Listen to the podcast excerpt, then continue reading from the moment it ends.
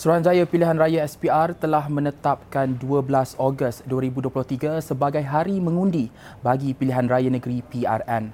Pengerusi SPR Tan Sri Abdul Ghani Saleh berkata, PRN ke-15 membabitkan enam negeri iaitu Selangor, Negeri Sembilan, Pulau Pinang, Kelantan, Kedah dan Terengganu. Tambahnya, tarikh penamaan calon pula ditetapkan pada 29 Julai manakala hari mengundi awal pada 8 Ogos. Katanya lagi, tempoh berkempen ditetapkan selama 14 hari bermula selepas pengisytiharan calon yang bertanding iaitu pada 29 Julai sehingga pukul 11.59 malam 11 Ogos 2023. Beliau berkata demikian dalam satu sidang media selepas mesyuarat khas PRN hari ini. Hari penamaan calon 29 Julai 2023 hari Sabtu. Hari mengundi awal 8 Ogos 2023 Selasa. Hari mengundi 12 Ogos 2023 Sabtu. SPR telah mengadakan mesyuarat khas pada hari ini dan memutuskan satu PRU DUN ke-15 hendaklah diadakan bagi mengisi kekosongan Dewan seperti berikut. 36 kursi Dewan Negeri Kedah 45 kursi Dewan Negeri Kelantan 32 kursi Dewan Undangan Negeri Terengganu 40 kursi Dewan Undangan Pulau Pinang 56 kursi Dewan Negeri Selangor dan 36 kursi Dewan Negeri Negeri Sembilan. Kerajaan negeri tidak membuat sebarang keputusan untuk meningkatkan tarif air, kata Datuk Menteri Besar Datuk Seri Amiruddin Syari. Beliau berkata demikian menerusi kenyataan bagi menjawab beberapa laporan berita yang mengatakan tarif air di Lembah Kelang akan meningkat tahun ini. Jelasnya, fokus utama pentadbiran Selangor adalah untuk menyokong usaha kelangsungan ekonomi rakyat dan bukannya membebankan.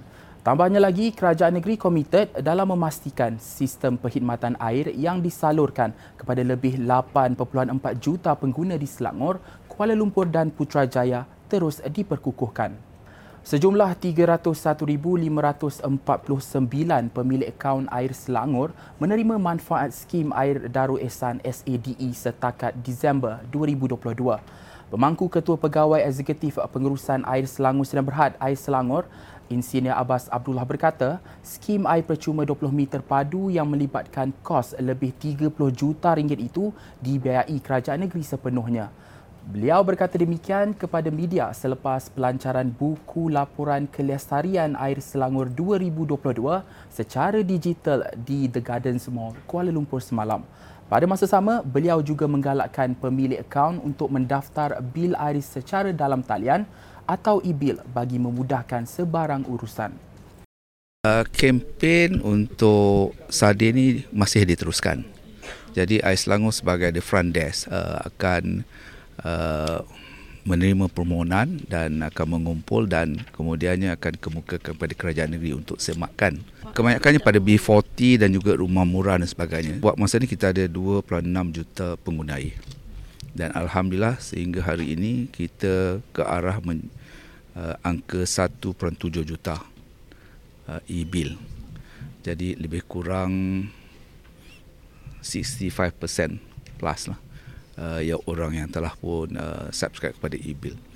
Jadi memang kita harapan kita besar, kita mahukan sebanyak mungkin uh, uh, pergi ke arah daripada konvensional kepada e-bill kerana uh, kita akan ada banyak lagi inisiatif-inisiatif uh, yang akan kita maklumkan dari masa ke semasa mudah mereka boleh dapat e-bill melalui email ataupun melalui apps dan pembayaran pun jadi mudah dan sebagainya.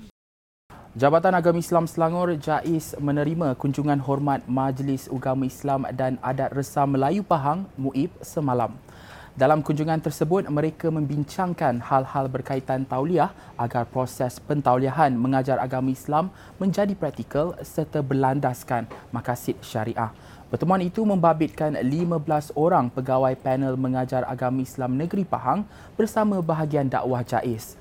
Pengurusi panel kebenaran mengajar agama Islam Negeri Pahang, Profesor Madya Dr. Hassan Ahmad mengetuai kunjungan itu yang berlangsung di bangunan Sultan Idris Shah Shah Alam. Lapan vokalis kumpulan legenda rock tanah air bakal menggegarkan konsert Semangat Zaman pada 29 September depan. Konsert yang akan berlangsung di ZEP Kuala Lumpur itu bakal menampilkan Datuk Nash daripada kumpulan Left Handed, Joey Bumi Putra Rockers, Rahmat Mega, Chad Black Dog Bone dan Bandi Amok. Turut dijadualkan membuat persembahan adalah Aris Ariwatan, Mus dan Yan Zen. Selain mengimbau nostalgia album Semangat Zaman yang diterbitkan pada 2004, konsert itu juga bertujuan menghargai bakat penyanyi veteran sekaligus mengembalikan kegemilangan rock era 80-an.